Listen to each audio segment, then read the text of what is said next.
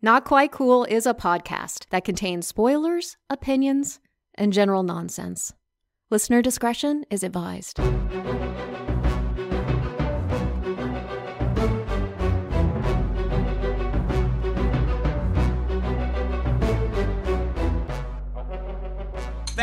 Ladies and gentlemen, for tuning in to another excellent episode of Not Quite Cool. And you can feel the energy at the beginning of this episode because there is the lack of weight holding us down. Uh, I am Keith Brooks, and here with me, as always, is Chad Dowdy. Chad, how are you doing, sir? I'm doing great, but but I'm going to tell you the Arnold documentary dropped on Netflix today.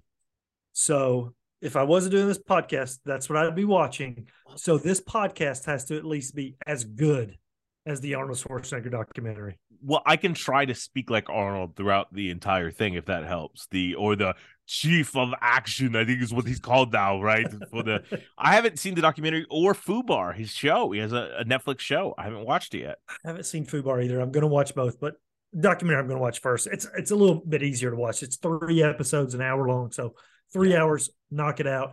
Each segment is a different part of his life like the, the first segment, I believe, is like his bodybuilding life, then acting, and then politics. So it's it's a little bit easier. The Fubar thing, it's like eight episodes, and it's like an hour each. each. So it's it's going to be like a you know an undertaking that yeah I'm going to do because it's Arnold, but I hear it's uh, like basically True Lies, but but dad daughter relationship instead.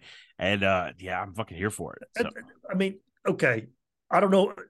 I haven't watched it. That's high praise if it's like True Lies. That's what that's what people are saying, and I feel, and it might be the comparison made because that True Lies show, who I, I know a couple people on, but it got canceled kind of quickly. Um, yes. So maybe that's why they're like, this is more of True Lies than that was. I don't know. Um, I'm eager to see it because it's Arnold, but though now I really want to see a show of Arnold versus the Undertaker and called The Undertaking um and just oh my god you think you're dead man now? And then they fight? Like it'd be great. He's so good. Well uh, arnold did show up on smackdown one time and he uh came to blows with triple h. Not the undertaker though. Oh that's a great fight. That's a great fight yeah, I mean, it's one of my favorite moments in wrestling history. It really is. Oh, there, there's so many good ones to choose from. Speaking of good things to choose from, you might be able to tell that there's a pep in our step, and it's because we don't have old man death himself breathing down our neck. Mr. Rob Prago is not here yet, though. Just like that time of the month, eventually he's going to flow in. Uh, Gross. yeah, well, I figured this podcast about all men. Let's let's do more womanly views. Um so yeah, so, so Rob will be here eventually. Uh, he says, "We'll see." You know, he also said, "Yeah, mom, I'm gonna be a real big superstar in the acting world. we'll see." Well, you know, a lot of stuff he didn't watch anyway. It's not like he's gonna have a lot to offer on all this stuff he didn't see. Yeah, and even if he did offer, uh, fuck, I fucked up the joke. even if he did see it, he wouldn't have a lot to offer then. Chad said that. Lady, I'm gonna give you a peek behind the curtain. This is the Wizard of Oz moment. I that had organically come up right before we started rolling, and Chad's like, I'll go ahead and set you up. And I got so excited when he set me up that I fucked up the joke. That's worse than Rob reading a joke. Yeah. You know, and messing it up. Oh, god yeah. damn it. And I'm the editor. I could have just like take to it, but I did not. Damn it. well, that's good. You're, you're giving the people what they want. It's yeah. truth here. The honesty. You know, that's, that's what it is. and I, I feel like we're going to have to change the intro a little bit because almost every intro is like, and today we're a little bit lighter because we don't have Rob Prago. It's like it should be the opposite, where if he's here, it's like today. Oh my gosh, I can't believe it. He's graced us with his presence. Well, grace is a strong word. Um, but yeah, but let's kick it off. We have a lot of things to talk about we will save some of the big stuff that Rob has seen or potentially has seen to later on in the show. but we're going to go ahead and get started with uh, some great material. And that is a new Star Wars show came out, guys. Uh, since the last time we talked, a new Star Wars show has come and gone. It is Star Wars Visions season two. Chad and I both watched it. Chad, what did you think about Star Wars Visions season two? So you know, I wasn't like super pumped for Vision season two, just because Vision season one was fine. It was hit or miss. There were a couple that I really liked. Some they were fine. Same scenario here with season two. There were two that really stood out to me that I really liked. The first one that I really liked was Sky Dancer. Thought that one was awesome. And I didn't see the twist coming in that one, even though it's obvious. I should have, you know, realized. But that was emotional. Yeah. It, it was awesome. I love Sky Dancer a lot. And Sky And Dancer, just the- so I'm, that's the one about the dancing lady at the show, her child, and all that stuff. Yeah. Okay. Yes, and like her child was kidnapped or whatever in the past, or you know, and the Empire's there. Yeah, great. That was a great one. Uh, and then the second one that I really enjoyed was the pit, which great one. self-explanatory. You know, where they're digging a huge pit the entire time, Yeah. and it's almost like a whole community down there in the pit. I thought I thought those were the two standouts to me.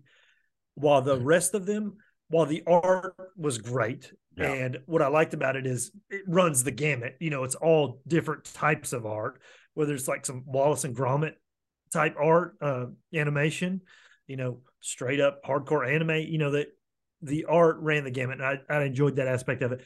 But the rest of the uh the shorts were just kind of like, eh, they were they were fine. None of them were like terrible, but they were the rest of them were fine. But those were the two stands out. How about you? Um, I love this season. Uh, I I absolutely adored it. I think the animation it's so drastically different than it, you know. It seems the first season is definitely like let's just do anime. The second season is let's go all Right. over the world with some experimental stuff. Um, and I, yeah, man, I I loved everything that they were doing. I I love the episode by the same team that did Secret of Kells and um the Wolfwalker, the Irish one. I thought that was just emotional and what a great turn and what a great way to explore a different aspect of this. I love the Wallace and Gromit one. I thought that was a lot of fun.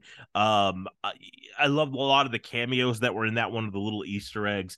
I Sky Dancer was beautiful.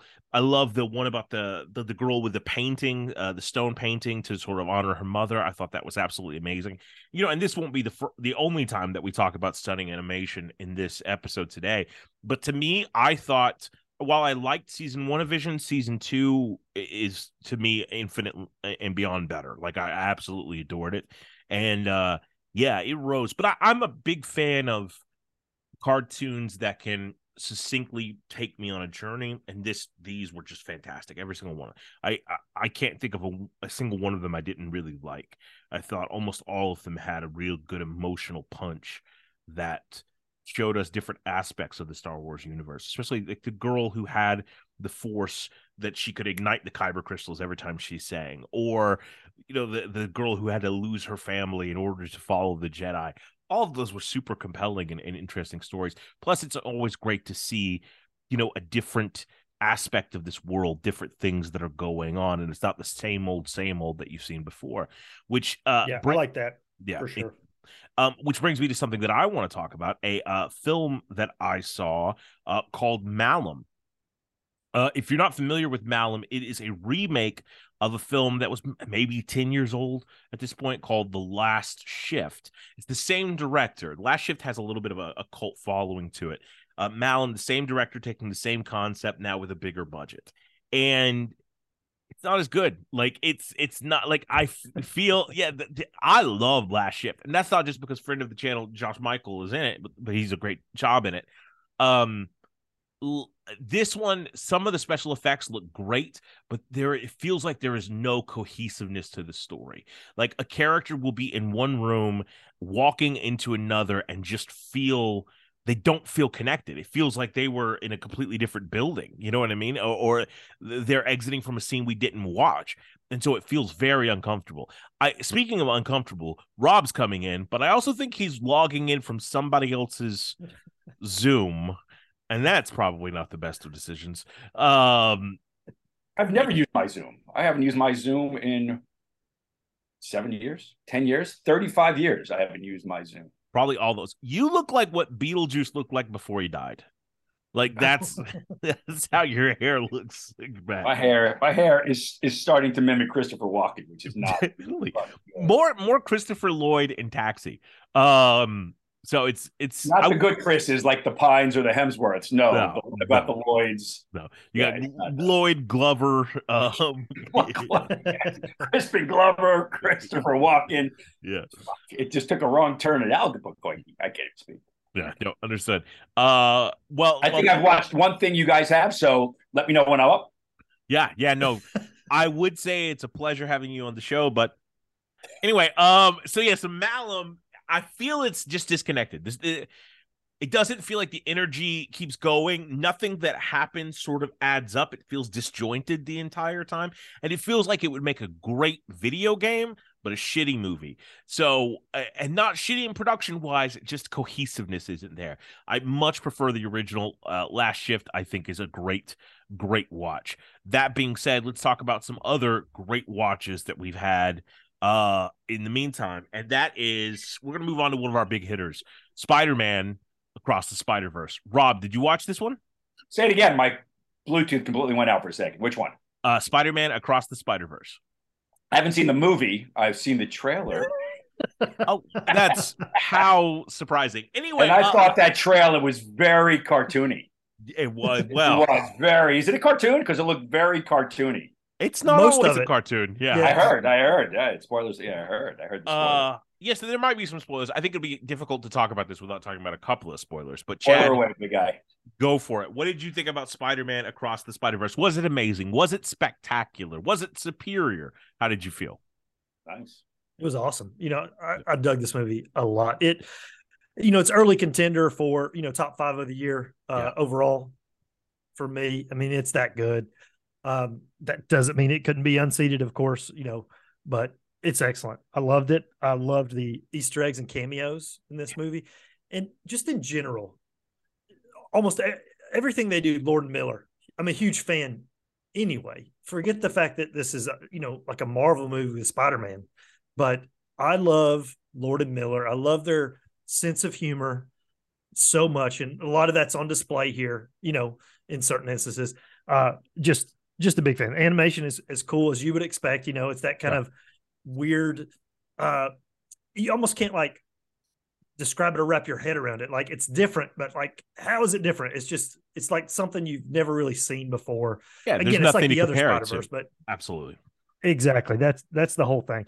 Uh, obviously, uh, it was a it was a great emotional story for Miles and Gwen. I thought that was like a perfect two hander in that regard for the two of them. It's not just Miles's story. Gwen, major, you know, major journey in this for her, and I love her as a character, Spider Gwen. Anyway, so give her more time. I like that. Obviously, Spider Man twenty ninety nine. He was awesome, Yeah. but Spider Punk stole the movie. Come on, like Absolutely. like he is so funny. And Who's the actor? Who's playing Spider Punk? Daniel Kaluuya. Oh no shit! Oh awesome. Yeah. Yeah, he's excellent in this movie. Like Anyway, in the comics, not really a big fan of Spider Punk. He's fine. Yeah. This, he's like, again, he's not in the movie the whole time. He's the star when he's in the thing. He's like, what's he going to say? I want to know what he's going to do. Huge fan of Spider Punk.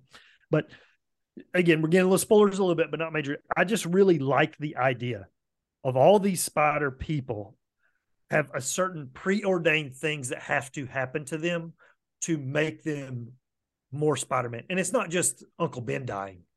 It is other things that have to happen after they're Spider-Man that makes them even more of a hero. And I really like that thought. I like that aspect. Uh, I thought I thought it was just well done, you know, top to bottom. Big thumbs up about this movie. Yeah, and I feel like you know that idea is not necessarily a new one within the world of Spider-Man. We sort of explored a little bit of that in No Way Home. Um, there's a game from years ago called Web of uh, Shattered Web or Web of Dimensions or whatever it is, where that same sort of conversation happens between Peter Parker and Miguel O'Hara, where they're arguing about what do we do if we know this is a touchstone moment? Do we let it happen or not? And that's sort of explored in a bigger way here. I think the thing about this movie that makes it so exceptional is the the way the attention to character it is so strong. It is since we've last seen miles his character arc makes perfect sense. Like who he's become in the meantime feels so realistic feels so grounded and with every single one of them it does. And then as we see each of these characters and go into their world their world sort of mirrors how their character feels what that energy is right save for Miguel's. Miguel's doesn't feel like he fits even. which I think is an Right. interesting thing there. Um, just some of the spoiler stuff here. Let's just talk about it. The fact that we got the Ultimate Spider-Man cartoon, that we got Spider-Man Unlimited, the the Lego scene created by a 14-year-old kid that the directors Right. had seen and asked him to be a part of the movie, and he made a Lego portion of the film. The fact that J. Jonah Jameson is always J.K. Simmons in every world. That's amazing. And then the big one for me, everybody knew you were going to see at least some of the live action Spider-Mans, but Glover suited up as the Prowler. That was everything I ever needed. Like Didn't know it. I'm so glad I didn't know it. Too, I'm going so glad I didn't know it. And then when you see him, it's uh, through the roof excitement, right? Even though he's barely there. And we don't have those Easter eggs to take away from Miles' story, because at the end of the day, this is Miles' story. But the place it leaves us off with, oh my God, like it, you I knew that twist the minute the machine said, This is where we're going. I'm like, oh God, I know what's gonna happen now. But wow. Just like what a- what a great cliffhanger to to take carry us over into the next one. I Right. want i want to see japanese spider-man because we didn't get to see him. I need to see holland. Where is he at? Uh we mention him but we don't see him. I need Right. to see see 90s spider-man. I want to see 70s spider-man. I want to see you know those iterations the 60s spider-man was cool i like that That was funny. Yeah. that was the Did they ever add? Did they? Did they ever add that weird? Not Sesame Street. Electric Company had a very weird Spider-Man character. we Weird haven't seen Did they ever had that? That's- uh, Not in this one, not yet. I, I haven't. He wasn't in this one. The, the every other kind of Spider-Man you could ever want is Yeah. there. There's a Bruce Banner Spider-Man in the background. There's bombastic Bagman. There's a horse Spider-Man. Well, There's a and then you got, you know, Samberg's playing Ben Riley, Scarlet Spider. Which Samberg is- is hilarious. so Rob. good. He is so funny in this movie. I And think- especially if if you're a fan of like me, you know, growing up, 90s comic books. Like his inner monologue is just the stupidest stuff. He's saying exactly what he's doing, like he's oh, I'm so it. depressed looking at my muscles. They could be bigger. Yeah. Oh my god. He's like, that's- I'm just gonna he's like, I'm gonna go down here. Yeah, I'm just gonna look at this wall right here. Huh, that's different from this wall over here. And it's like that was 90s comic books. Their thoughts, 100%. thought bubbles, but their thoughts. It's so funny. How does it hold up?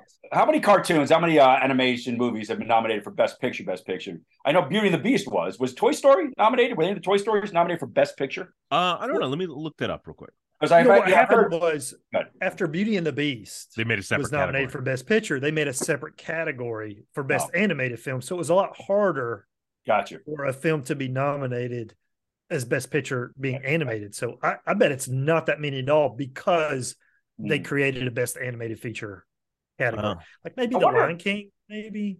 There's only th- three.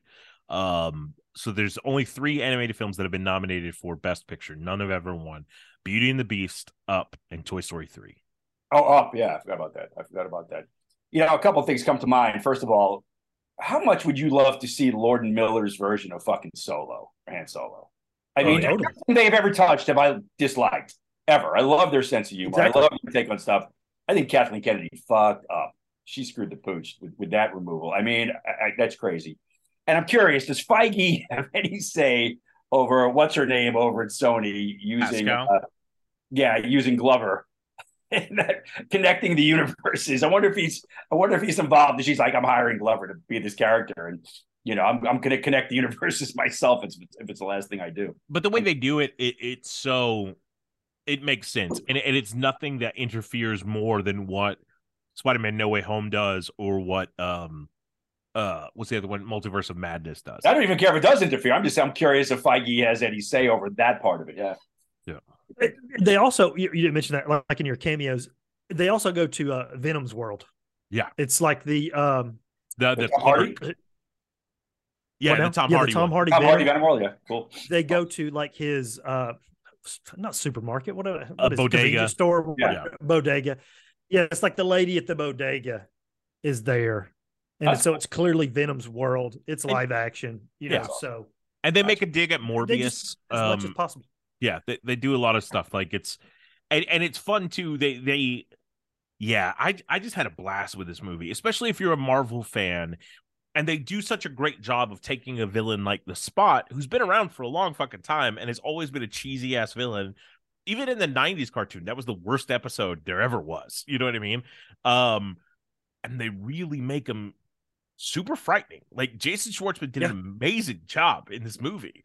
Uh, the the the transition he makes to from going to a silly bad guy to a Lovecraftian villain that's going to destroy everything. It's phenomenal. I can't recommend this movie enough. Um, I hope it's nominated for Best Picture. It won't be because it's a cartoon, but it, it should be. I, I liked it a lot. Um, speaking of uh well this isn't even speaking of things i like a lot but this is something that i often say to rob whenever he Uh-oh. comes over to my house uh chad watched a show called i think you should leave um season three i love season one and two it's a sketch comedy show on netflix uh chad what did you think about i think you should leave season three Yeah, it's Tim Robinson. If you don't know, he was on Saturday Night Live for like one season, I think. Yeah. But you know, it's like you're saying, season one and two was on Netflix. They are, it's like six episodes and they're like 16 minute long. It's just not enough, you know, as far as I'm concerned. But they're hilarious. The skits on all of the seasons, this is no exception, is run the gamut from like, yeah, that was pretty good to some of the funniest things I've ever seen in my entire life. Like, he is so freaking funny. He is just a super weirdo. Just like him just being in a scene, it makes you want to laugh just because the way he looks and the looks on his faces. And but just the stuff that he comes up with is just belly laughing funny. Like if you've never seen I think you should leave, check it out on Netflix because it's a 16 minute episode. They're easy to knock out and you're going to find something that you'll say that's one of the funniest skits I've ever seen in my entire life. You'll I find just- one for sure. that one with Bob Odenkirk where they're at the diner and he has to lie to his daughter for Bob Odenkirk, or the simple one where he's he's stuck in traffic or whatever, and the guy's like, "Dude, move out of the way! Can't you drive?" No, no, I can't. I don't know how. This Yeah, is he's difficult. like crying.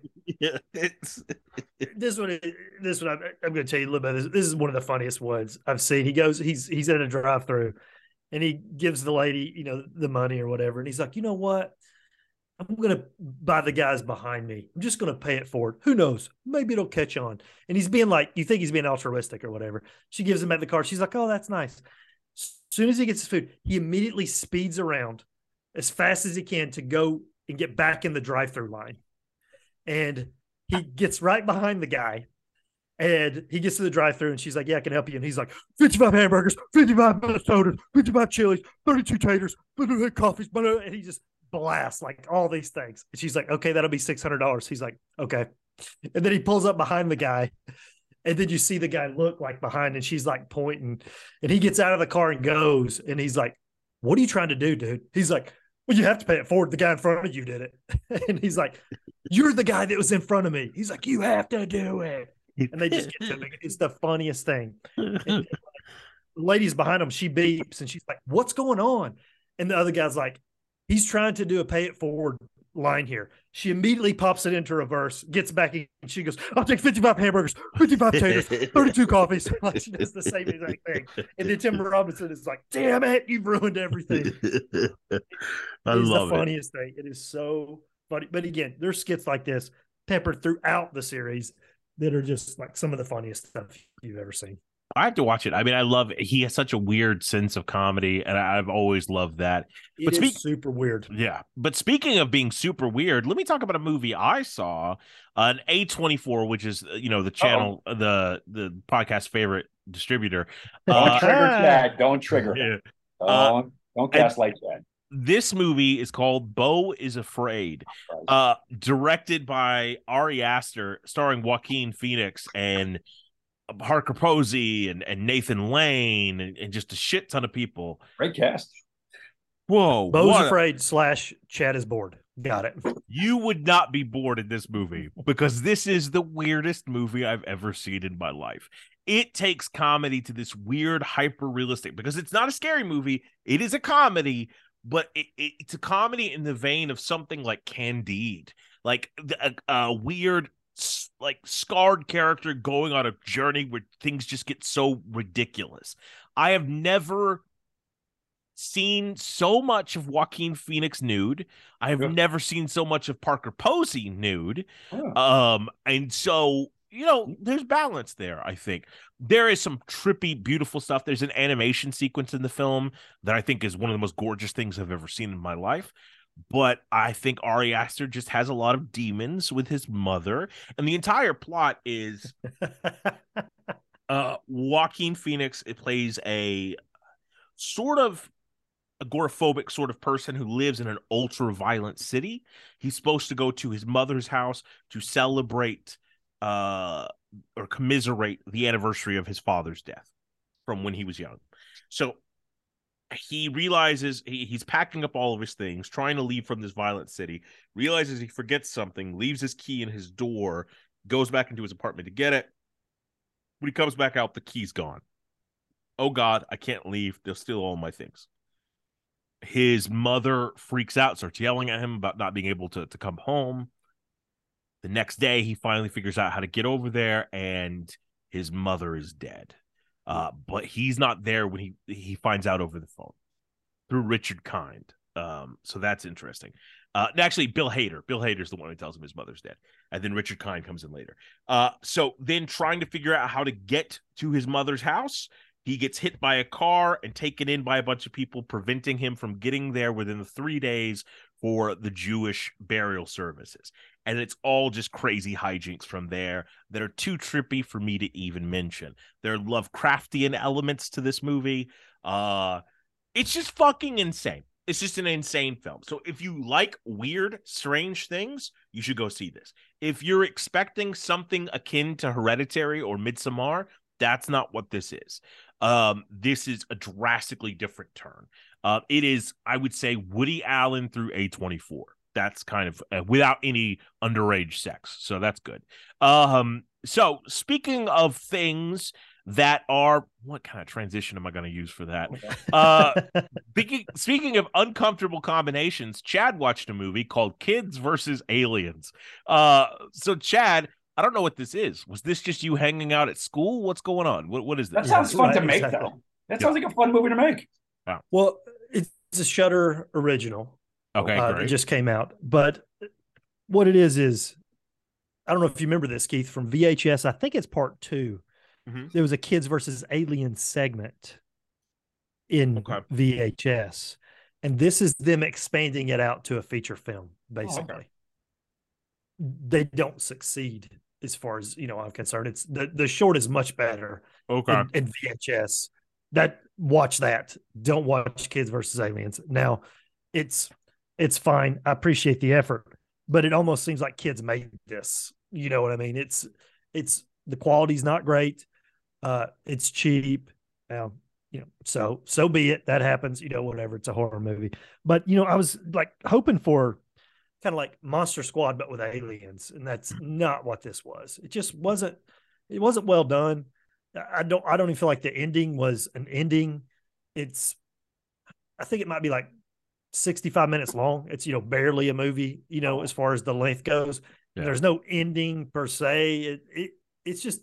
I, I just was not a fan. It. It didn't succeed.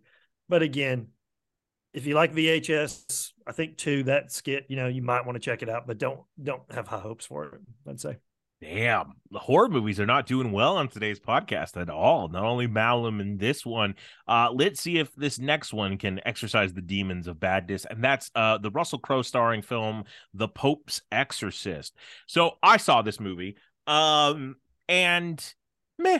Like the, the good part about it is Russell Crowe. Russell Crowe is very captivating in this film, and I think that that's why he did it because he gets to play with the Italian accent. He's a drunkard priest who's really cocky at himself and he's having a blast. So just watching it for that sake, that's great. The story beats, you've seen the vast majority of them before. We have The Exorcist, we have Exorcist 3, we have Exorcist 2, we have Dominion, a little bit of everything. There is this great inference, and this is a big spoiler, that um a demon possessed a priest, and then everything that priest did was now tainted by the devil, and that would include the Spanish Inquisition. Um, so that's kind of an interesting thing, but Dominion also already kind of does that to a degree. Um, at the end of the movie, it becomes like a CGI bullshit fest. But Russell Crowe's performance in of itself is absolutely great. That is the most hypnotizing aspect of it. The movie's just all right. But that takes me into the next film that I want to talk about. I'm sorry, I'm going to be firing off a couple because, Go you ahead. know, I was just waiting on uh, the podcast ready just to, so I could have more value. Uh, the next movie I'm talking about here is the Robert Rodriguez, Ben Affleck starring Hypnotic. You Uh, saw that. I didn't realize you saw that. I did. Uh, I, It was in the text though, Rob. So Oh, gosh, no I big deal. uh, it also stars. Let me find out the, the name of the person, the the woman. My phone doesn't get those. Did anybody see Boogeyman yet? I heard I've heard mixed reviews on that. No, I haven't seen it yet. No, I wanted to see it and I didn't find the time. I've heard that there's some good jump scares. Yeah. Mhm. Which, you know, I'll take that. Yeah, yeah. Okay. Well, Hypnotic uh, stars Ben Affleck and Alice Braga. Um, and it is interesting because it feels like if the movie was made 25 years ago, it would be super cutting edge. Um, but that's kind of also part of the point of the movie is for it to feel fake. Um, and so there's some interesting turns in the movie that sort of give you that that's what we're doing. Uh and those are cool. Those are super, super interesting. So it's fun to watch for that sake. But I would say you can wait till it's streaming. Look, I think Rodriguez knows exactly what he's doing with the camera. He has an idea of a type of story he's trying to tell, and he wants you to make it feel like, hey, this is a shitty 90s, early 2000s cop thriller that we probably shot in Czechoslovakia. Like that's the vibe the movie's going for at the beginning of it. Um, but then a couple of twists take you into different directions. And those directions I feel grounded a little bit more. And then finally at the very end, the movie kind of feels a little hokey. But not the worst thing I've seen. Not even the worst thing I've seen on this list this week. So um Well, so- you're looking at Rob right now, so yeah, that's that- the worst that's thing you've seen. absolutely. Get much Uh, worse than this. yeah. Um, so that's hypnotic. Um, that was fine. Let's talk about another thing I watched. I'm four episodes deep on a new Disney Plus series that really is captivating and hypnotizing, and that's Muppet Mayhem. Uh, Muppet Mayhem tells the story of Dr. T and the Electric Mayhem, the band from the Muppets. They have their own show now, and it's Oh, fucking knew that's- great. Uh, did, what did Rob just cuss and say something? What did he say? He's mad. He hates anything kitty. Remember? Oh So, yeah, hates cartoons. I love the pissed Muppets. I grew up on the Muppets. My, my internet didn't like your discussion though. It's Oh, gotcha. unstable. I don't like the Oh, Muppets that much. But go of ahead. It's awesome. Well, you're fucking ridiculous. The Muppets are I'll amazing. try to get this. So, Um, Muppet Mayhem, I think it's just it's super fun. It's just about the band trying to make their first record after 35 years, and that's a clever concept to begin with. That's a lot of fun for me. Uh, Chad's laughing at what the fact that Rob's frozen. Rob's frozen picture is perfect.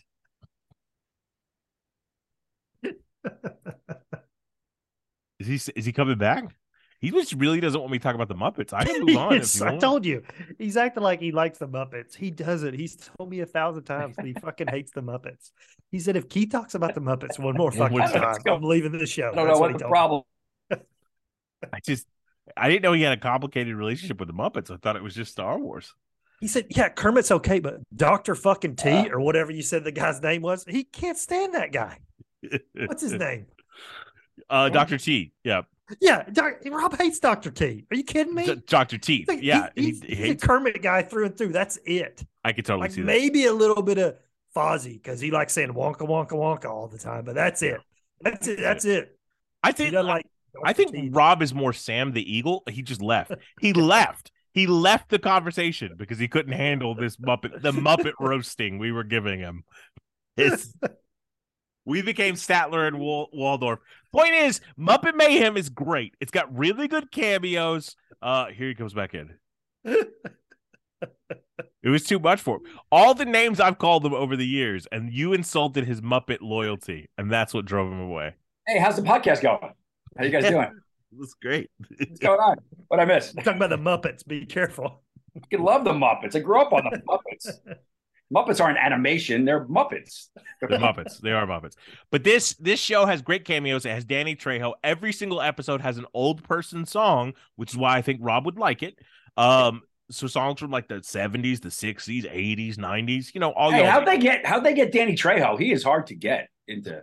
Sorry, my bad. Uh, I what crazy. That guy is yeah, I don't know how he's, he's How like many- Day-Lewis. He's he's, he's fucking I don't How many movies have you made with Danny Trejo? I rest my case. Fuck up. These Muppets I've, are I've turned down more movies with Danny Trejo than I've been with Danny Trejo. I've never turned down a movie. I've never turned down a thing. I, I know. I've seen your resume. Also, I know wanna- people. I know people who worked with Danny Trejo. Everybody I've known has worked with Danny Trejo except for me. Also, I wanted to say this before we, before we continue about Danny Trejo. You know how Rob always says, "You know, Star Wars. I'm tired of this kitty bullshit." Oh, I have a, I got an interesting relationship with the Yeah, yeah. thing. whatever. Do you know what the band from the Cantina? What do you know what the type of music is called, and what musicians that play that band that music are called within Star Wars? You have any idea? Star Wars creature music. No, Okay. Jazz. that's super close. Uh uh pajazz. Mm, less close. Is the jazzy. The name of the music is he boopy jazz? the name of the music is Jizz, Oh, I did hear that. I did hear that. and the people that play it are called Jizz Wailers. So every time that you tell me I have to be serious about Star Wars, Jizz Wailers. That's George Lucas called them Jizz Wailers. That was his intention. Anyway, speaking about jizzing on things, uh Chad went and saw the beginning of the trilogy conclusion of an epic franchise. I'm really shocked Rob hasn't seen this yet. the, be- the beginning of a trilogy conclusion to an epic franchise. Yeah. Also in the text thread, but My phone doesn't get text. I, I It's that that on the same text thread he texts us on. Um starring everybody. I'm shocked if Danny Trejo isn't in one of these. Fast X. Uh Chad, how did you enjoy Fast X? Was it fast? Was it furious? How did you feel? it's a ridiculous film. Yeah. I love it. It is a live action cartoon at this point. It really is. It is a satire of its own films at this point. It's a comic book movie in the sense that no one is really dead. People that have died in prior movies, they come back to life. Or Like, people who just have, like comic books. yeah, or people who have quit these movies come back as well, I hear. So uh, one guy made a joke um, that said even people that die in real life are still in these movies because Paul Walker is still referenced and he's still a character in these movies. And he's in this movie, by the way. So it is unbelievable. Like I said, it's a comic book movie. It is crazy. But this movie is Jason Momoa's movie. It is insane what he does in this movie. He's not in, first of all, he's not in the same movie as everybody else. He's doing his own thing that's almost unrelated to these guys. His his acting, his choices, it's incredible. It he's like Harley Quinn. I get Harley Quinn vibes from him. Not Okay. Joker. I get Harley Quinn vibes from him. He's an insane person and he is trying to get rid of you know kill Vin and his all of his crew because his father was killed. And the way he's acting though is he's not depressed about his dad being dead at all. Even though he's trying to kill these people, he is just he is hamming up every scene. Just as an example, you know, you see this in movies where the guy kills somebody with a knife and they lick the blade or something. It's it's happened a thousand times in movies. He kills a guy, he doesn't lick the blade. He puts the whole blade in his mouth, and it's like he's finishing up a lollipop or something. It is so disgusting. It is crazy what he's doing in this movie. He is trying to kill people. He gets punched in the face, and he calls the guy butthole for punching him in the face. Like that, he he's an insane person in this movie. And again, his tone does not match the rest Everything of the else. movie. That nothing. Then another person who's not in the same movie is John Cena. John Cena is also not in Fast 10 this way. John Cena, I believe, is in that uh, Playing with Fire movie, where it's that kid's comedy, because the entire time John Cena's hanging out with a kid doing a comedy stick. It's ridiculous what Well- John Cena's doing. isn't it also that doesn't his character and I haven't watched these movies since the second one. Doesn't he have a brain transplant? Isn't that the thing that's in this movie? No, I have no idea. There's no brain transplants in this movie. I have no idea what you're talking about. I don't know. Unless you're spoiling Fast X Part Two, I don't Yeah. know what to tell you. Who But- knows? He he's not even the same character that he was. So maybe that was a joke somebody made. Yeah, maybe. because he's not acting at all like he did in the prior movies, but he's also not acting like he's in a Fast X movie. It, it's crazy. Everybody else is in the same movie except for Momoa's doing his own thing and Cena's doing his own thing. And I'm here for it. I love these movies. Keep them coming. Bring everybody back. I, you know, I don't care. You know, like I mean, it looks like it- they're going to. They're setting up to be like legitimately. They're setting it up like Avengers Endgame, where everyone that's ever been a part of these movies is going to have to band together to take on Jason Momoa at the end. Like that's how they're Momoa is kind it of. Thanos. Momoa is Thanos, and they're all going to come back to fight. All right, cool. If Yeah. Thanos uh, mixed with Harley Quinn, yes, Gotcha. absolutely. It looks like in all the the commercials and trailers, he's looked like he's playing a 1960s Batman villain, and I just can't wait for the end where you're gonna have. So it's gonna be this Hobbs and Shaw two, then two more Fast movies, um, and I, And I I heard just- it's just Hobbs. I heard they're not. They Yeah, even that's what I heard, Uh, yeah, so Statham. it's that'd be kind of ridiculous. Statham's yeah, Statham's I think is hotter than The Rock is. I mean, as far as Yeah, but I heard though that uh, I don't know if they're trying to get them, but rumored to be a part of Hobbs is Ryan Reynolds and Oh, that makes sense. Kevin Hart. So Oh, you got Ryan cool. Reynolds. That's Kevin Hart. he. Yeah. You know, whatever. You, you'll Yeah. be fine. I don't know. Red Notice. Red, Red Notice wasn't that great. I didn't watch it. Yeah, Oh. say no more. Yeah. But, Cool. Um, It's going to be better than Red Notice. But I'm I'm excited to see. I mean, I- I'll probably watch that last one just so I can see all the characters unite and like the ghost of Clark Gable riding on a car and John Wayne coming back and all that stuff. Oh, oh, yeah, this- you know, I said Paul Walker. This is funny. They start the movie with the you watch the ending of part five again because that's when Jason Momoa's dad died. But they do the thing where oh, Jason Momoa was really there the whole time. Yeah. So like they the show Robert all Downey the Jr. scenes. thing, like the uh, yeah, So they so they show those scenes right, and Momoa was really there. Then later, at the end, of, close to the end of the movie, there's like a spoiler reveal that somebody else was there, and we see the end of the movie, the part five again with somebody else there as well. It's like insane. We see the end of part five twice in this movie.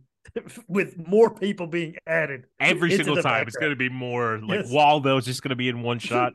I love it. Exactly. I mean, it is a serialized story, and, and the, the most true essence of that. I think the fact you called it a cartoon come to life is perfect. But that also takes me to the next film I want to talk about, and that's Disney's The Little Mermaid. I'm shocked and disappointed that you two fucks didn't go see this movie because it's well worth it. Uh, look, Rob Marshall knows how to direct a musical. I'm not gonna lie to you. And Lin Manuel Miranda wrote two more songs for this bitch, and it's fantastic. Talk about people that are having a blast. Melissa McCarthy could barely hide the smile on her face as she's playing Ursula because That's she, cool. she is just leaning into this motherfucker. Uh Javier Bardem actually like looks like he's having a lot of fun, even though he's trying to be the solemn thing. And and the the Haley uh Barry or whatever her name is, absolutely phenomenal. You leave that girl alone. She is a fucking mermaid if ever there was one. Um, and she does a beautiful job. She really does play the character very richly. David Diggs, who might be our next thing, is great as Sebastian. Awkwafina, a Scuttle, absolutely fantastic. Jake, uh, Jacob Tre- Tremblay or whatever as What- Flounder. Um, yeah, awesome cast all around. Look, it it takes some turns. No, you know, having grown up with the original, which is such an iconic film, it still takes turns that are different than the original. And you're like, oh shit, I didn't see that coming. That's weird. Cool, let's see where that goes. And then some of those turns go nowhere, and some of them are kind of interesting to see how it changes the story. Um, but I think overall, the music's fun. This is probably the one of the better, if not the best, of the Disney live action remakes that we have going right now. Um, it's just beautiful to watch. It takes you a second to get sort of adjusted to the animation un- underwater. The first few shots of this movie are captivating. They're just utterly beautiful. And uh, you know, I was left watching it going, I have no fucking idea how they shot this because it's so intricate and people are floating in such a way that I was just racking my brain I couldn't figure out how I would go about making this movie. And that was a cool experience to have, right? Um, and it's got great cameos too. The original Sebastian shows up, the original Ariel. It's fun to see all of that. So yeah, if you're a Disney fan, I highly recommend that. If you're a Disney fan, most likely you have Disney Plus. So that takes me to the next thing I want to talk about. We have two Marvel projects to discuss uh, here today. Um, and this first one is a Disney Marvel show, an animated series called Moon Girl and Devil Dinosaur, um, produced by Laurence Fishburne. I think it's like 12 episodes about the titular character of Moon Girl, who is uh, a streetwise, smart girl uh, in the streets of New York who meets a giant red dinosaur that she has a connection with, and they become superheroes.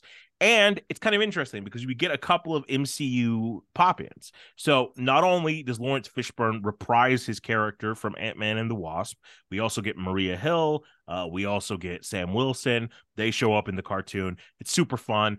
But the best part about it, Laurence Fishburne plays the Beyonder and he's kind of fucking incredible as the Beyonder. They do a really awesome version of it. So, and a lot of cool things show up. The symbiote shows up and, and she has to deal with that. So a lot of interesting aspects of the Marvel universe that are seldom talked about. And every episode of this kind of like Muppet Mayhem has a musical number in the middle of it. Not that anybody's singing, but the soundtrack plays such an important part to the show um, that they like reserve time for you know a song to be played in the middle, and the animation changes to to match the song. It's just a really interesting look. It just feels. Was great. this something? Uh, let me cut you off. Was this something that was just released, or has this been out a while and it's, or, or it was made a long time ago, and then they just sort of slipped it in there because it was not quite part of, you Um, know, CU? It, it was released this year. Uh, Okay. yeah. So and it's it's tangentially connected. Like Anthony Mackie is the Falcon in it. Goldie Okay. Smulders is Maria Hill. But Cool. since it's animated, it I don't know theoretically could be a part Yeah. of an adjacent universe. So I don't know. Um, but Pretty it was- though. Is it good? yeah, I mean, I liked it. It's it's definitely aimed more towards kids. No, I wouldn't say young young kids, maybe teenagers, but um, and that preteen age probably. But I, I had a blast watching it, but because I'm a kid at heart. But speaking of having a blast watching things, that takes us to our last film that we're going to be discussing. Also, the last time we'll see some of these characters. That is James Gunn's magnum opus, Guardians of the Galaxy Volume 3 where we're gonna make you cry the entire time. Uh, Chad, you're gonna start us off. How did you feel about Guardians Three? Well, I love Guardians 3, but it is definitely tonally different than the other two. My my wife's favorite MCU movies are the Guardians movies. It's on rewatch for her. If she's flipping through the channels and it's on, she's going to watch one and two. She did not like this one. So it's not for everyone in that regard. Mm-hmm. And I can't decide, honestly, if this is the best Guardians movie or the third on the list. Like just because it's just so tonally different that it's it's the same characters I know, but it, it's just I have so much fun watching one and two. They are a blast. They are so much fun. And this one is not fun, but it is emotionally fulfilling. It is a perfect send off for these characters. Some, like you said, we may not see again. Some who knows where they're going to show up and maybe a future Avengers movie, things like that. Mm. But it, it was so fulfilling and so gratifying. Like I I loved it, but it was super emotional Yeah. and super draining, especially especially when you compare it to the other two lighthearted, I should say. I mean, I know there's some hard stuff in one and two, but this is just totally different. And the the villain is just a great villain, so menacing. Um, you know, you just yeah, you, you want him to to get everything they give him in this movie because he is a, terrible, terrible person and excellently acted. I mean, yes, I I love this movie a lot, but I'm still setting with it. I just don't know if it's my favorite Guardians movie or not. Okay, that was some intense words. You heard it first here, folks. Chad hates Rocket Raccoon. Rob, how did you feel about Guardians Three? Yeah, you know, and to piggyback a little bit off what Chad said, but I think it was more fun than Chad. I, I had more fun than Chad had with the movie, and and I think it, it was the fact that there was a blend of fun in there that made the the heavy emotional things that much more weighted. That he did take you on this journey. You know, I, I think the tones may be different in these movies, but the characters are very consistent. And I think you know we follow these characters, we fall in love with these characters, and you know a lot like life, you go through different phases and different you know different things happen, and sometimes there are good times and there are bad times. But these characters are so nuanced, and uh, these actors are really taking such ownership of these these roles that whatever they go through, you're with them, and you're like, oh my god, whether it's they're going through something good or bad, it's just you ride and there's not one character there that you that you didn't feel for whether it was just cosmo the dog who just you know we, we barely really got to know or kraglin all the way back you know the moments with i belly laughed in this movie as hard as i cried during this movie you know it's interesting you know when I, I saw it twice i saw it the first time i saw it and i saw it again in imax but i walked out the first time i was like did i really love that movie or just juxtaposed against the prior three movies that came out, which were to me just didn't live up to it. Um, did I was I just Jones and I just need some really good quality? And that it was one of those ones where the couple of days went by and I, I just loved it more and more and more. And I was like, I gotta go see this on IMAX. And it was and I thought it wouldn't have it actually affected me more in IMAX. I mean, just the overwhelming sound and just uh, just immersiveness of the IMAX experience was fuck. It, it blew me away. I, I, loved that. Again, I, th- I think we could hold that up to some of the best trilogies of all time. Uh, oh yeah. You know, regardless of genre, whatever. That was uh, amazing. I think uh, the MCU is uh, is the worst for wear for losing James Gunn in this, but DC, you know, I think will, you know, again, James Gunn is a certain. Uh, a certain feel. He's got a certain sense of humor, a certain way of storytelling that I think translates to, to many things. And I think it, will do well over there, which is good for competition and good for DC. But this, this movie was tremendous. Um, I'm glad we're not really losing any characters. Uh, yeah. You know, they're all welcome back as far as I'm concerned. I mean, they're yeah, but great. I, I, think the movie did a great job of leaving them in a good place where they do have a yes. resolution should they choose not to return. Um, yes. and I and I get it. I get why Batista might not want to. It's a lot of makeup. It's a lot of work. It's a lot of action stuff, and especially after a life of wrestling, those bones got to be hurting for a while. You know what I mean? Um, but I think uh, I do love the fact that other than Adam Warlock, Gunn treated all these characters with infinite love. I was sort of, and even I like the way he did Warlock. It's just sort of like the same with the Ben Riley treatment in Spider Verse sort of caught me off guard because that's not the way I I picture them in my head. You know what I mean? Um, because Adam Warlock is always space Jesus every time we read, yeah, and stoic. he's stoic, right? And to see him as the baby, well, it was kind of neat. It was it was an interesting take on it. It was it was fun, and I think Will Poulter did a great job. Just again, not what I was expecting, um, but I dug it and. I cried like 17 times in this movie. The, as an animal lover, the minute this movie was over, I raced home to like give every single one of my animals a hug. The fish hated it, but still, it's fine. Um, and I mean that shot of those baby raccoons. Are you fucking kidding me? What what kind of manipulate? I mean, that's hard to. I can't even picture that. I, that's just, that is that is just overwhelming. Well, even like Baby Rocket talked for the first time, and all his first word. Oh, and the first, word was like, hurts. What the hell? Are you fucking kidding me? I mean, it's oh, that. That's when Stephanie turned in the movie and said, "I don't like this movie." you yeah. know what I mean? Like as soon as Rocket said that. It, to your point, you know about background, like I teared up several times in this movie, but honestly, the thing that got me the most was not the animal stuff. It was when Nebula heard Rocket talking and she realized he was okay and uh, she broke down. I was like, oh my God, I'm breaking down. Yeah, that was awesome. Nebula, the hardest of the hard, is breaking down over this. Yeah. That and got me like to my core. There's some amazing performances in this. I also think like Pom Klementieff does a great job oh. of of skating that line between comical and seriousness. There's a moment in this where they call Drax stupid and yeah. he gets upset and she calms him. And I think it's written for comedy. And I think at the beginning of it, when she raises her hand, it's comedy. By the time she places her hand on him, it's serious. Yeah. And like, and she does that so quickly. And then plus you juxtapose that against her little scream. Oh, I was screaming at something else scary behind you. You look super cool. Thanks. Like that sort of scene was phenomenal. And that's a very James Gunn moment. And there's so many just like uh, subplots, the Cosmos story.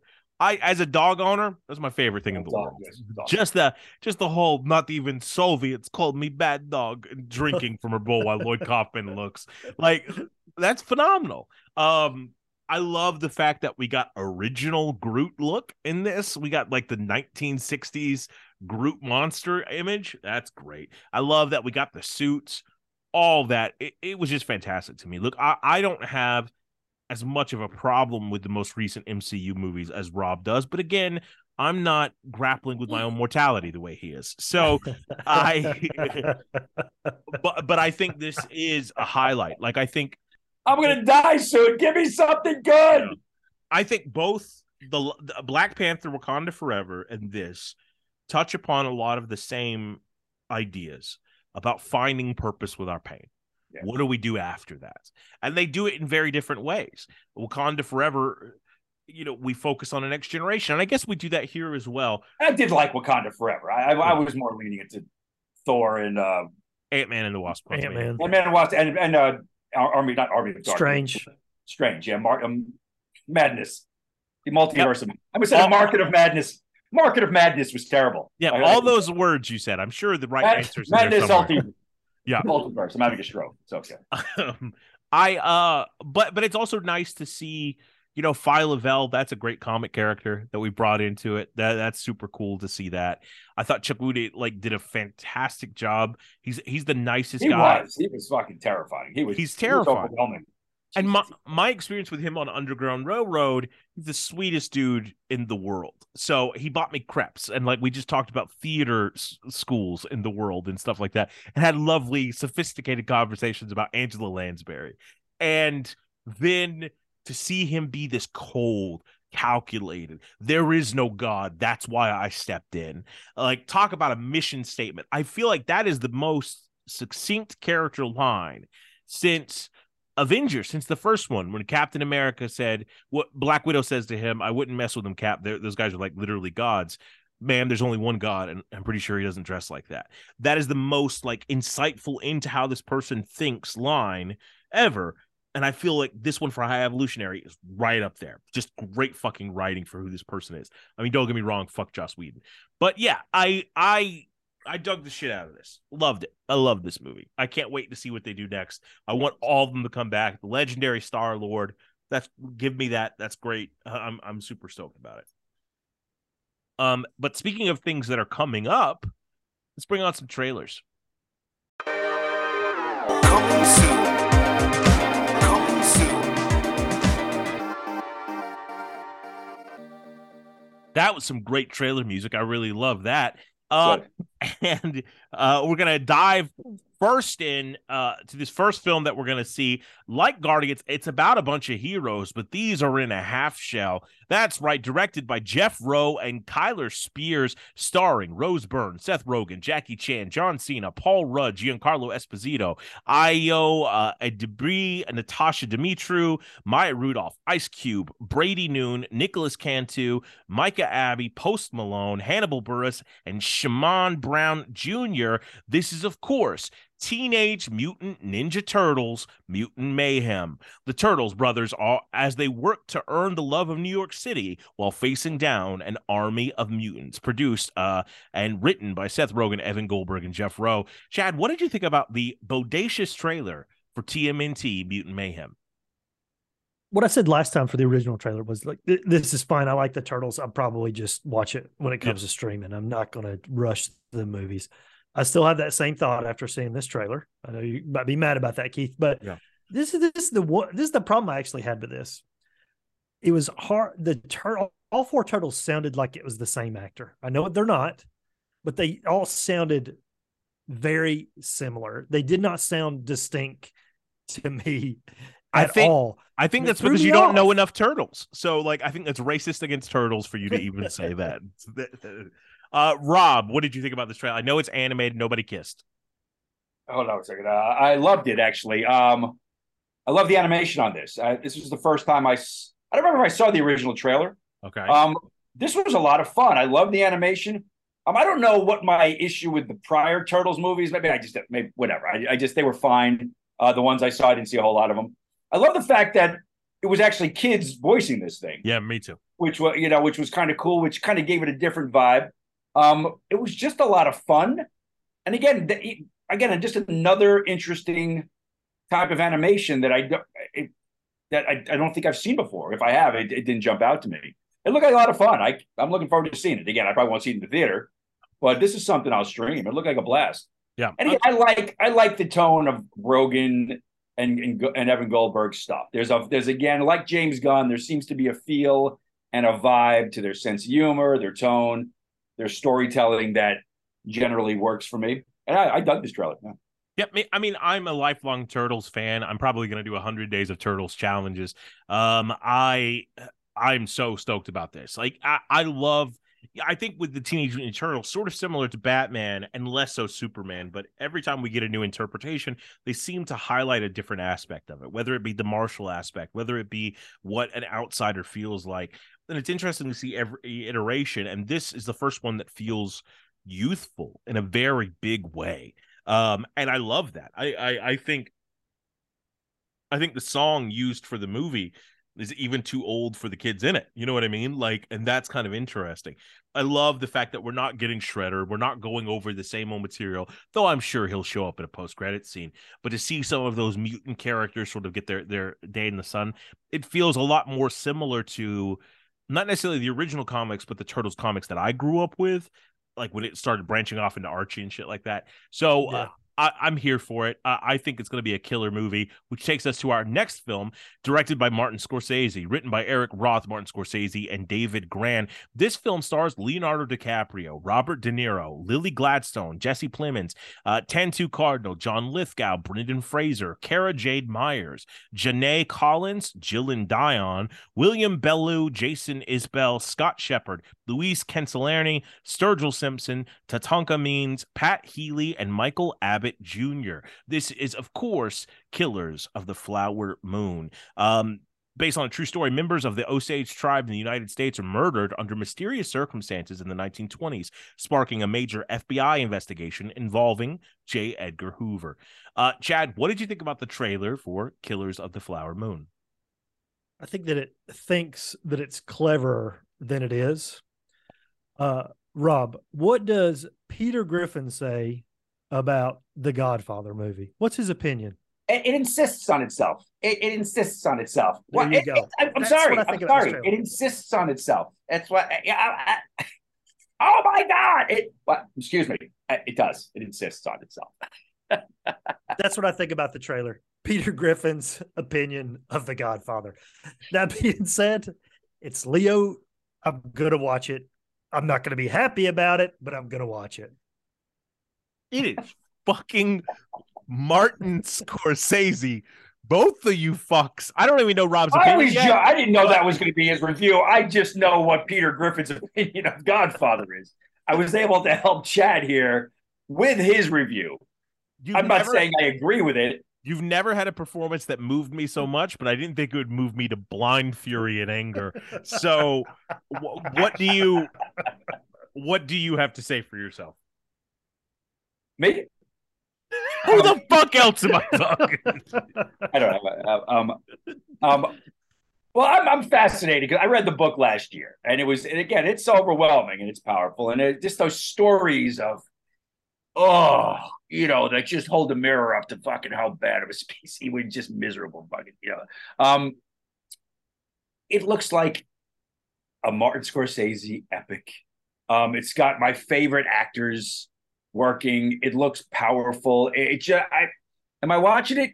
Yeah, it looks like a Martin Scorsese movie. I'm gonna, I'm in. Um, I, I, I got to get used to Leo's accent a little bit. The first time I watched it, I was like, I don't know if that accent's working. Then everybody and their mother raved about his accent. I'm like, maybe it's my ears. Maybe I don't fucking know. You know, it's just it, it wasn't great working for me.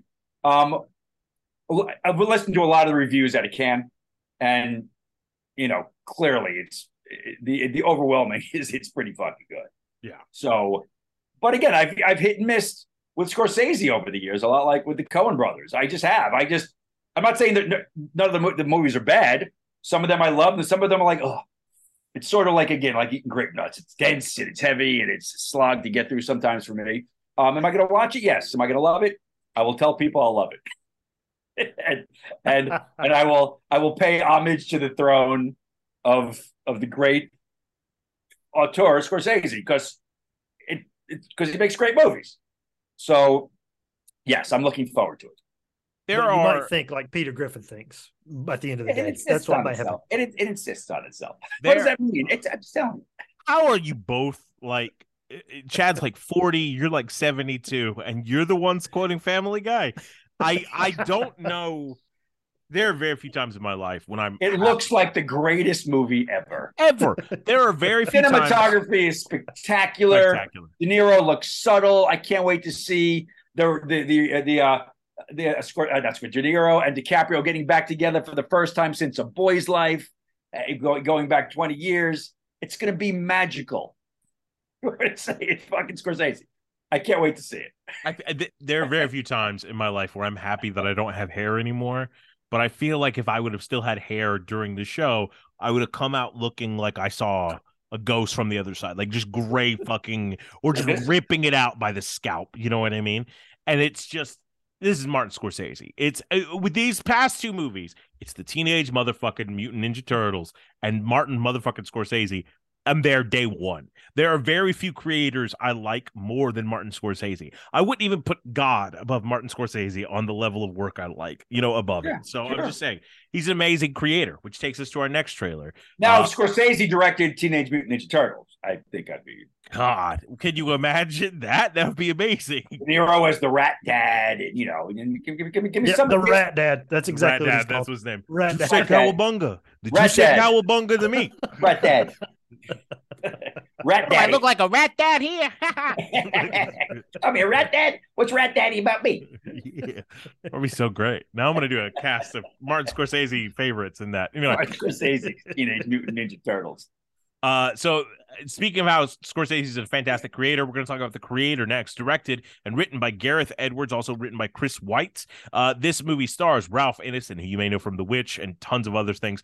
Allison Janney, Gemma Chan, John David Washington, Marc Menchaca, uh, Ken Watanabe, uh, Veronica Ngo, Liana Che, Sturgill Simpson, Amar Chadha Patel, Michael Esper, Ian Verdun, Mackenzie Lansing, Madeline Univoyles, Karen Aldridge, Charlie McElveen, Robbie Tann, and Ulf Peablod.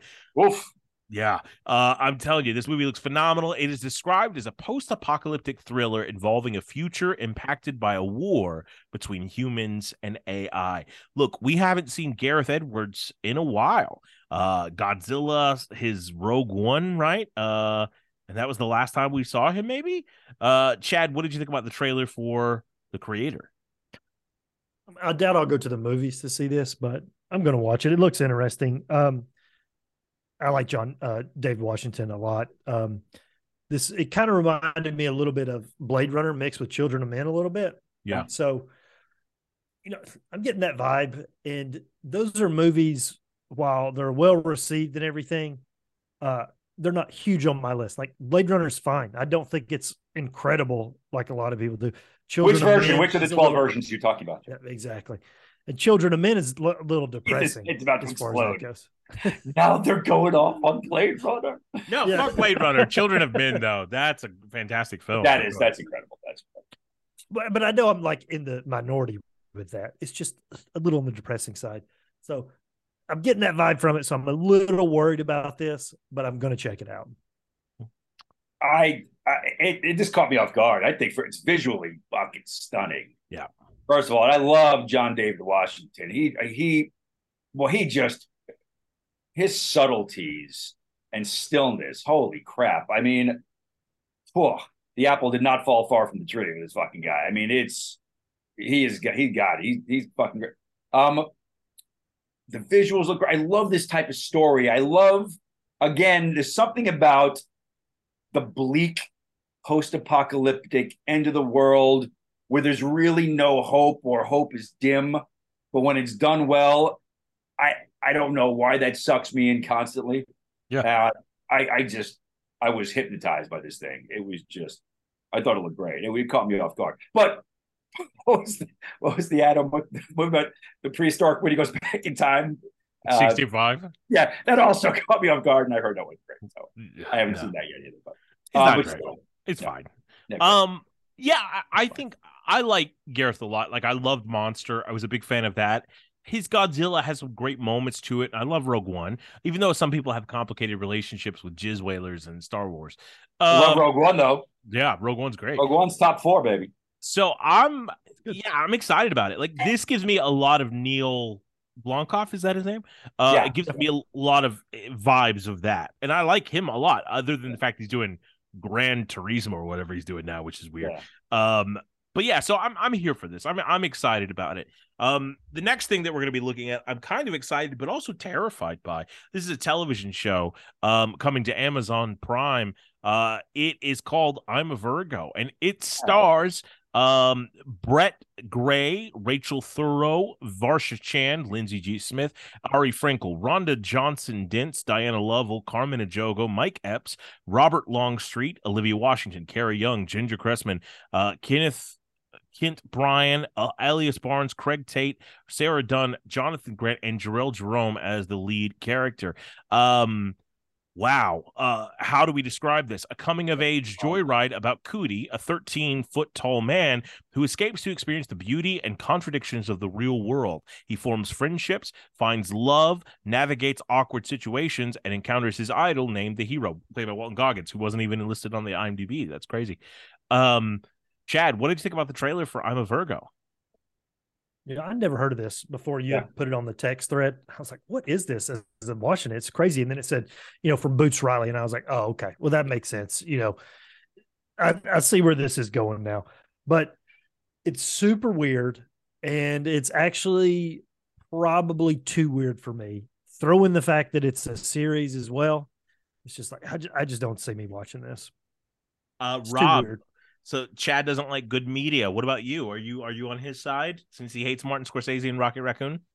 You know, it was it caught me off guard. I wasn't so yeah, I wasn't aware of it. Like I said, you put it on there, and um, big fan of Goggins. It was, it was visually striking, you know, and but there's something. Boy, I, I I don't know if it was just the state of mind I was in. There was something depressing about it. There was something so lonely about this kid and what he had to go through, and it just, boy, it just, oh, it just. I, I didn't want to watch it because I just went. I don't want to see this kid be treated Yeah. like a freak and what he's going to go through. And I, again, it looks it, it looks interesting. It looks like something I've never seen before. Yeah. To tell you the truth, it has a an interesting vibe.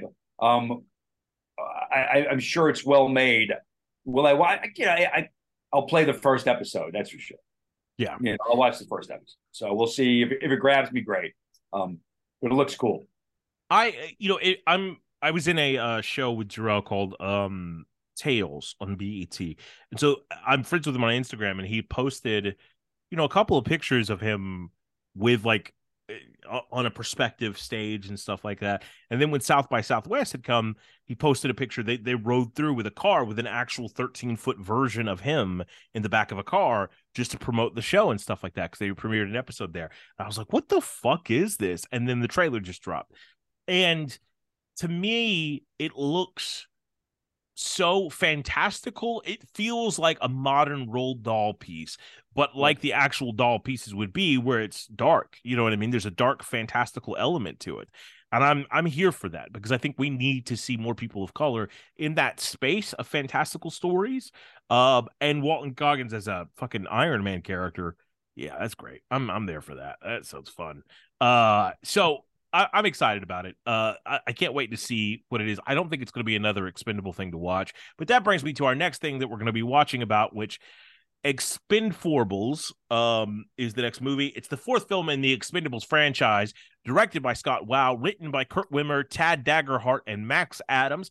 Daggerhart, that man should be right. Max Adams. I worked with Max Adams down. He was a Florida State grad. He's one of the filmmakers down there when I used to do short films down there. Holy shit! Oh shit, that's Max, awesome. Go Max Adams. Yeah. Um, and it stars Jason Statham, Fifty Cent, Megan Fox, who's gorgeous in this fucking yes. trailer. See, let's. We'll, that's going to be a whole conversation. Yeah, Dolph Lundgren, Tony Jaa, Iko Uwais, oh my God, Randy Couture, Jacob Scipio, Levi Tran, Andy Garcia, Sylvester Stallone, Caroline Wild, Nicole Andrews, Sheila Shaw, Eddie Hall, Lucy Newman Williams, Koki Falco, and Mike Moeller. Uh, Expendables 4 or Expend4bles, uh, the Expendables will square up against an arms dealer who commands the might of a massive private army, which I think is the same plot from 1 through 3. Chad, what did you think about the Expendables? Well, I just there's a revelation here now that Rob has worked with that guy, and I'm shocked that Rob, you're not in the movie because the Expendables. I didn't say we got on along. super I didn't say we got old along. I said I like you. It's just like super old action people. I mean, that's that's you to a T, right? I mean, Clearly, clearly, the sheriff from Zombie Invasion should be in this movie fighting. the the fat game warden from the feeding. Like, if that's not Rob Brago, What you said, I thought he owed me fifty bucks. I, thought, I didn't for a second. I know he said game warden. All I heard was game warden. I was like, that game warden. What, what movie was I in? I I don't know it. what you were, but you were a little overweight, is what I'm saying. Well, according to my remember what mom, your was- occupation was necessarily. Yeah. So let, let me just say that this Max Adams guy uh went on to write Extraction. Well, let, let- I know, you know that. So right at him. So he's an interesting life, Max. Um, he was there. He went to Florida State. He was uh, in the military for quite a while. He was in, I believe, Afghanistan, in the Middle East for a couple tours. And so he was 32, 33 when he showed up at Florida State to get his master's. And his, I believe, his first gig out of getting his master's was he was Scorsese's writing assistant on uh, Boardwalk Empire if, if I'm not mistaken. I believe he's, I don't have his credits up, but I believe that was his first gig out, coming out of Florida State. Yeah. Well, the and the Extraction he wrote is not the famous Extraction; it's the No, Bruce different. Willis one. Uh, but then he did work on the Terminal List, uh, another Bruce Willis movie called Precious Cargo, and this seems like it's a big Oh, bump. so up. here's an interesting story. I worked with him on his short film Precious Cargo. yeah, He turned that into he turned that into his uh into a feature. feature. Yeah, Yeah. that's, That's it. cool. So, but but Chad, other than the fact you're shocked our geriatric friend is not in this movie, how did you feel about the I'm trailer? shocked.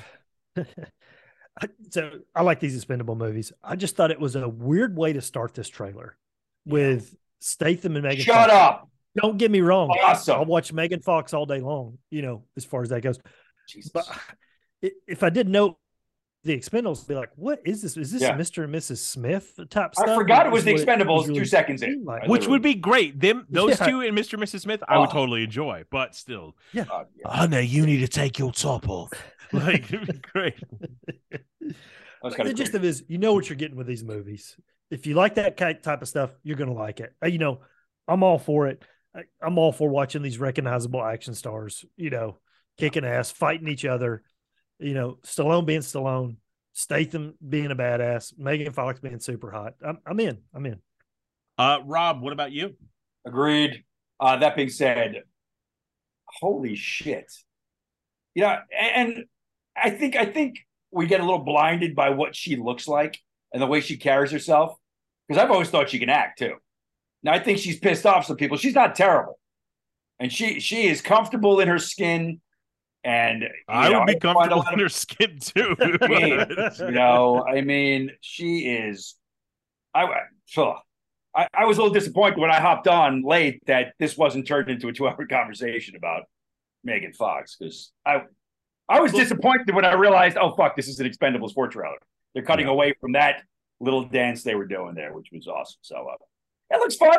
You know, it looks fun. I, I wish they would. I wish they would get more cartoony and dip into a deeper pool of characters from you know from the past like and and even if they didn't have the rights to those characters reference them get get uh get Kiefer Sutherland and just call him Jack and have him with a gun and just just dip into all these shows where there are just actors who want to play with these guys for a couple of days and show up with a wink and a nudge I- I think that'd be great and th- I'm not saying these people won't be doing appearances but it looks fun I'm there shit Well, I, I think it's also like I, I wish I don't even care if they do the Jack 24 thing or whatever, but allow them to have the creative characters. The third one I think is the one that has Banderas in it. and he was a blast. I think he was in the trailer movie. in this one too. I think he's in this this trailer for a couple seconds. I think that's Garcia, and you're racist. But um, I think It wasn't Danny Trejo, guys. I Yeah. thought Danny Trejo. He's so everything. easy to work with. Uh, like fucker. Uh, all Couldn't believe turtles sound get the Trejo. same. Couldn't Uh. they couldn't get him. Um, Fuck. I, I, I think like the thing to me, if I'm just being honest, a couple of takeaways. The first one, Megan Fox. God damn. God damn. I, I have mean- been. There's so many movies I own just because she's in it and she's hot. You know what I mean? I think Jennifer's Body is not a great movie, but god damn, I own two copies of Jonah Hex because she wears, and I can just watch the one. But still, I still haven't seen that movie. Hurt Gerald's Game in the Snow movie. I haven't watched that one yet. Uh, yeah, I- Till Death. It's actually, I think it's Till Death, but it's good. think so. It's actually pretty good. She is so fun. What pisses me off, I'm sure he's a lovely person. Machine Gun Kelly, really? Really? Oh, it infuriates me. Anyway, that's the first thing.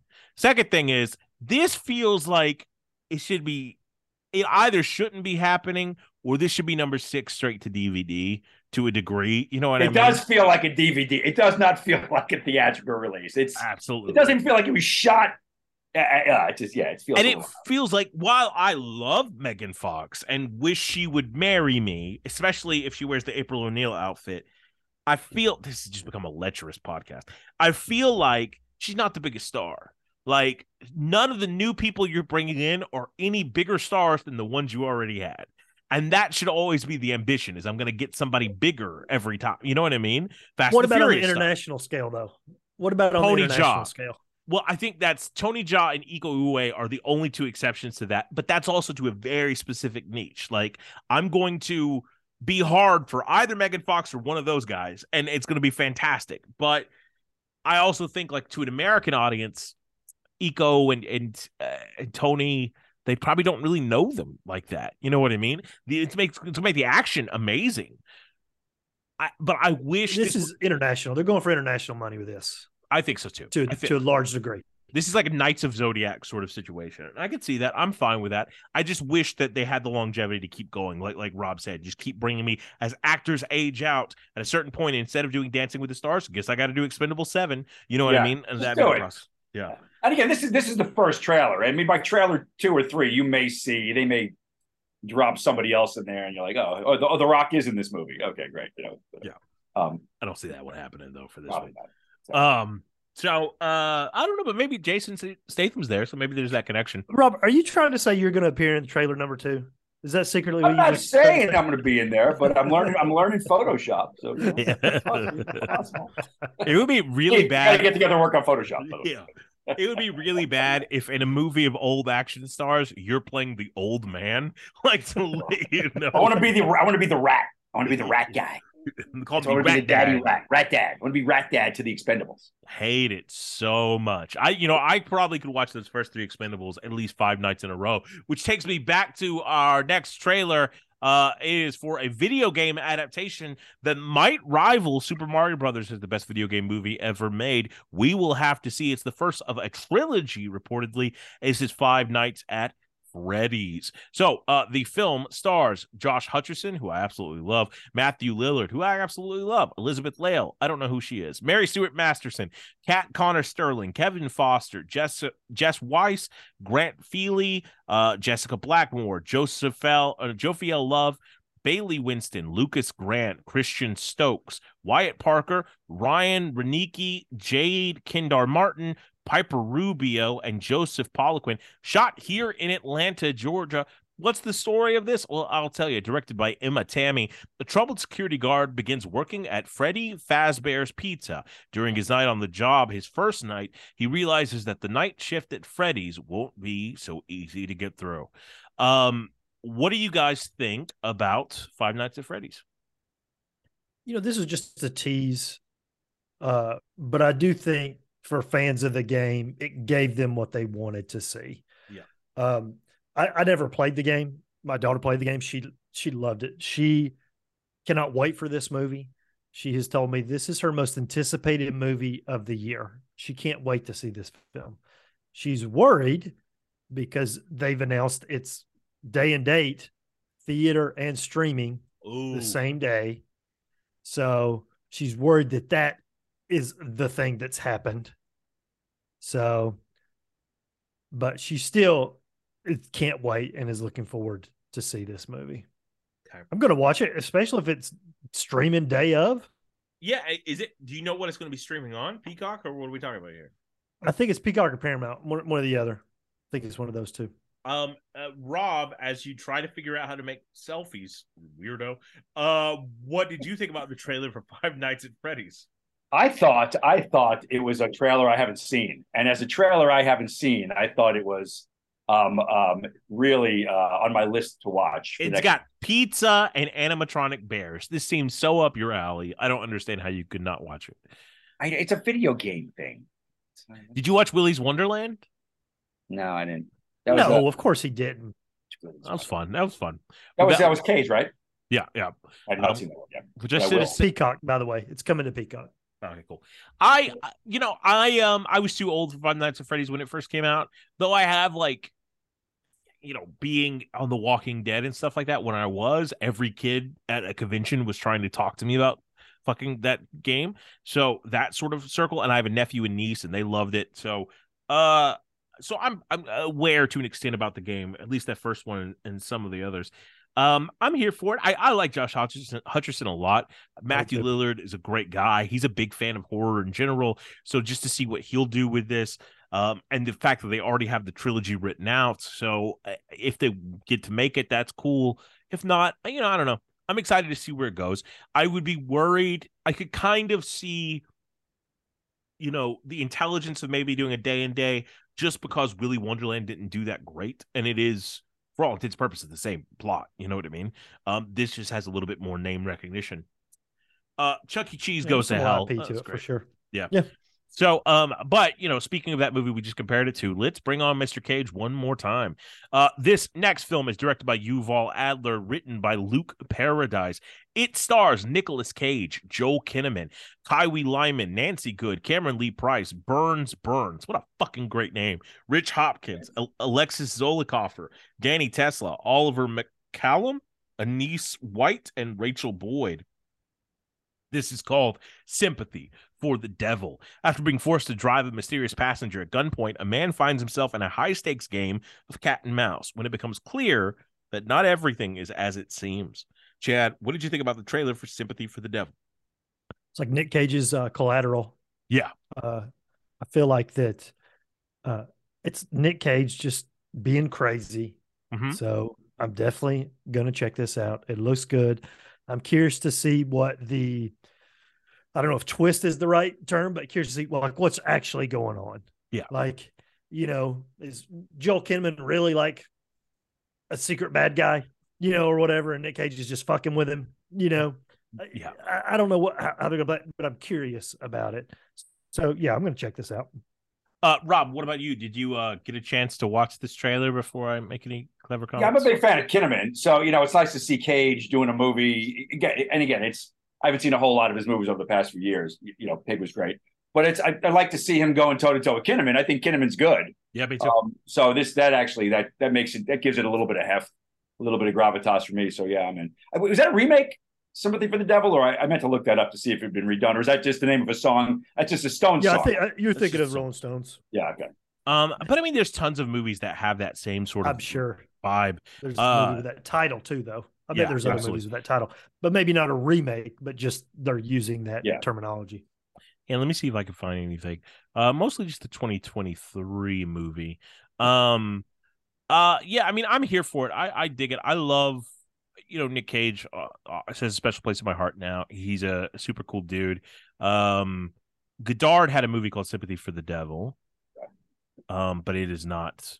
No, it's it's no, it's the Rolling Stones music video for that. Anyway, um, yeah, no, I'm, I'm here for it. I hope there is a twist to it. Like it's either Nicolas Cage has to be the devil, or crazy person who thinks he's the devil, or Joe Kinnaman is actually the devil. I want one of those three possibilities to be the actual case, right? Um, but it looks fun, like you said, Nicolas Cage and uh, RoboCop Part Two in in uh, Collateral. I'm, I'm here for it. It's going to be uh, fun, and and Cage's hair is doing a lot of the heavy lifting, so I'm I'm good with that. It looks like a lot a blast to be had. Um, So yeah, that's all we got for this week. That's a lot of movies. That's a lot of trailers we got through. Jesus Christ, I'm tired. Yeah, uh, a lot of talking. yeah. Well, well, I was mostly tired of looking at your face. Oh, anybody? You guys Did got anybody any- watch Fubar? Did anybody watch Fubar at all? We talked about it. uh, I guess Yeah. before the show started. No, Yeah. uh, during the Yeah. show. It was at the beginning. Yeah, it was at the beginning of the show. Neither I one saw of the us seen first it. episode. It's a little uneven. It's it's all right. It, it's it's fine. It's got it's got its moments. Cool. It's got its moments. Well, I'm Uh, really glad. See, you Did you guys see the Netflix? Uh, they did like a commercial for Action, and it was just for Extraction, and it's and it's Arnold and uh, Hemsworth in the elevator together. That's pretty it- funny. That's actually pretty funny. That's It was great, but it also doesn't look like they're actually in the same set at all. It does not at all. They were not there together. Yeah, that's- that way yeah, that crazy. Yeah, that's a little crazy. I like the idea behind it. It was yeah, just a little. me too. Yeah, it was a little, little crazy. Extraction two looks good. Anyway, I digress. Yeah. Um, Um, any other things you've seen, Rob, that you want to discuss now? I did watch the first episode of a brand new show called Twelve Monkeys. Somehow there are four seasons out, but I did watch the first episode yesterday, and it was uh, the showrunner is Terry Matalas, who did season three of Picard, which is fucking great. Well, Um, so uh, it was a pretty good episode. I don't know if you guys heard of it. Twelve Monkeys spin off, Twelve Monkeys movie. You're going to cut that part out, right, Keith? the entire thing. Entire thing. I'm just gonna cut Rob's section out. So I did. You guys? I, I finished up Ted Lasso, the, the series finale. Really that's actually relevant. Yeah. how that's did- that's an okay one to talk about. Yeah. yeah, very good. It was, you know, it's very heartfelt. It's almost, it's almost like a weird, fantastical world. You know, it was this in the, in the thread. Did I say that I, I watched Ted Lasso in the text thread? I must have I, don't, that. I don't get text. I must have sent that to somebody else. Somebody else knows I watched Ted Lasso, and they're like, "Fuck is Prodigal telling me you watched Ted Lasso?"